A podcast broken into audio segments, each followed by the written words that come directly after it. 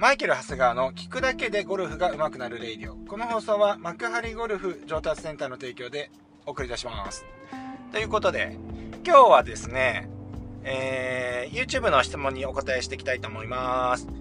これね、やっぱりレイディオで答えるパターンね、なかなか好評なんで、ちょっとこれやっていきたいなと。まあ、意外とそうだよね。だって動画では見て分かんなかったから質問してくれてるんで、それに対して、まあ、動画では答えられないけど、この音声で答えていくっていうのは、なんとなくこう、皆さんも、まあ、コメントする方って多分、本当に見てくださる中の数%だと思うんですけど、みんな思っててもね、あまりこう、おっしゃらないということだと思うんですけど、まあ、みんな代弁して言っていただいてると思いますので、ちょっと答えていくのですごくいいのかなと思ってます。はい。ですね、質問です。他の動画とかではですね、インパクトゾーンを長くする、などの表現を耳にします。そのため、これまではグリップエンドを打ち出し方向に直線的に引くイメージを持っていました。よくありますね。円運動を意識するとどうしてもインパクトゾーンを長くすること、ごめんなさい。円運動を意識するとどうしても点で捉えるイメージが出てしまいますが、インパクトゾーンを長くするにはどのように動かすなどのコツがありましたら教えていただけますでしょうかっていうね、質問でした。これね、インパクトゾーンを長くするって、まあだからこれすごく抽象的な表現を使ってるんで、あまりそこにこだわらない方がいいよねっていうのが、まあ最初にお答えしたい答えなんですよね。で、まあ僕の動画見ていただいてもそうだと思うんですけど、基本的にゴルフスイングって円運動ですよね。どこ取っても。で、直線運動ってありますよ。等速直線運動では行くんですけれども、クラブ自体は、難しい言い方になっちゃうけど、要は変重心ってね、要は L 字構造、L 字の形をしたゴルフクラブって L 字なわけじゃないですか。ああいうものを直線運動に使った場合って必ずクラブにローテーションって言って、クラブが勝手に回転してしまうみたいなね、作用って、まあ、なんとなくわかると思うんですよね。L 字のものを横にブンって振った時に、その L 字のまま左に動かないですよね。普通だったらそのクラブ自体がローテーションしてブルンって動いてしまうのわかりますよね。なので、基本的にはですね、クラブとか、ゴルフスイングっていうのは、直線的に動くところっていうのはないわけですよね。で、まあ、感覚的にはやっぱりおっしゃるようにあるんですよね。だから、インパクトゾーンを長くしようっていうのを、それを割とその長くね、手をまっすぐ目標方向に出していくのが、なんかインパクトゾーンを長くするコツっていう風にね、感じてしまうことがやっぱりあるかもしれません。っていうのは、私も昔やってましたね。やっぱりその、なんかこう、ゴルフスイング理論が結構、こういうもんだよねって出てきた時に、オンプレーンスイングみたいなね、言葉が流行り出して、で、そのオンプレーンスイングをやってる中で、インパクトゾーンは長くとかね、そんなような言葉が出てたんですけれども、最近はでもあんま聞かないんじゃないですかね。で、実際のところ、まっすぐ動く、っていうね、僕の動画見ていただいたら分かると思うんですけど、まっすぐ動かそうと思った瞬間にフェースっていうのは基本的に開いてしまったり、振り遅れるんでそれを体を止めて急に激に閉じてしまったりとかね、まあすごく不安定な動きに、不自然な不安定な動きになってしまうわけなんですよね。なので、やっぱりインパクトゾーンを長くするっていうところに関してはあまり意識されないで、まあ、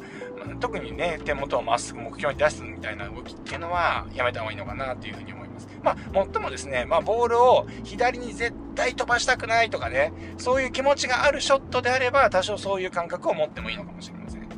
い。ただ、インパクトゾーンを長くするっていうことに、すごく長い、近い、ここを目指してほしいよねっていうのが1点だけあるわけなんですよね。で、それっていうのは、この、クラブパスあるじゃないですか。クラブ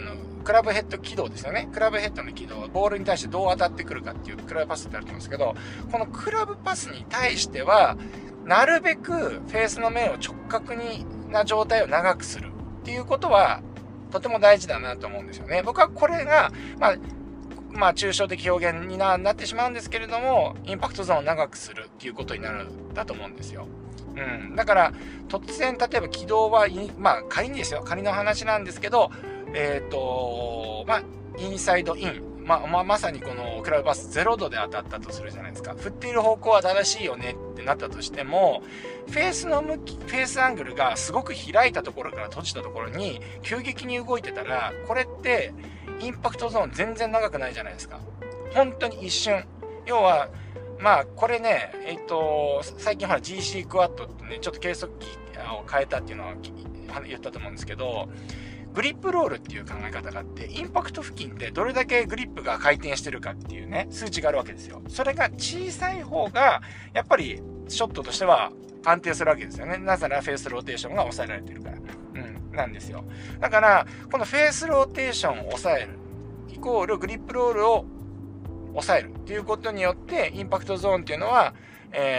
長くなるっていうかね、より、タイミングを合わせなくても、まっすぐ飛ばせるスイングができるようになるんじゃないかなということになるわけなんですよね。ですから、どちらかというとインパクトゾーンを長くするっていう考え方は、ヘッドをまっすぐ動かすとか手元をまっすぐ動かすっていうイメージではなくて、フェース面の開閉の度合いっていうのをなるべく緩やかにしていく。イメージとしては、究極にインパクトゾーンを長くしたいと思ったら、軌道に対して常に直角な状態の時間帯を長くするっていうところを意識してやっていただければと思います。そうすることによって、結果的にインパクトっていうかね、感覚的にインパクトゾーンが長くなると思うし、ショットも安定してくると思うんですよね。ですからですね、皆さんね、なんかやっぱり、昔ゴルフがね、一般的になんていうんですかね、昔から言われてるゴルフの感覚論あるじゃないですか。例えば、右を向いて打てとかね、右足の前で打てとか、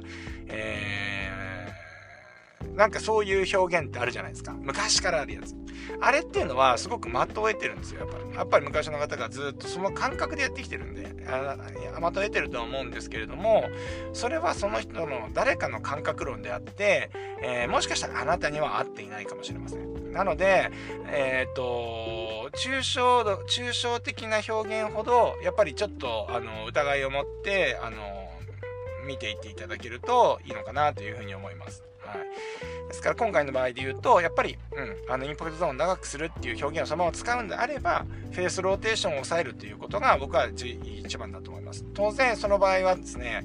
手元とかクラブヘッドっていうのはしっかり円運動する中で、フェースローテーションがしっかり抑えられていくっていうことが大事かなというふうに思いますので、そのあたりを意識していただければと思います。決して手元は目標に対してまっすぐ出していかないということになりますね。そんなわけで、そのあたりを、今回はね、YouTube のコメントにお答えしていきましたけれども、今後もですね、僕の動画を見ていただいたりですね、何か質問がありましたら、僕の、SNS のね、この概要欄にもですね、僕の SNS のリンク集を貼ってありますし、YouTube でわかんないことは YouTube でコメント入れていただければ、このレイディオで、お答えしていけるかと思いますので、ぜひ、そのあたりよろしくお願いいたします。そんなわけで今日もいってらっしゃい。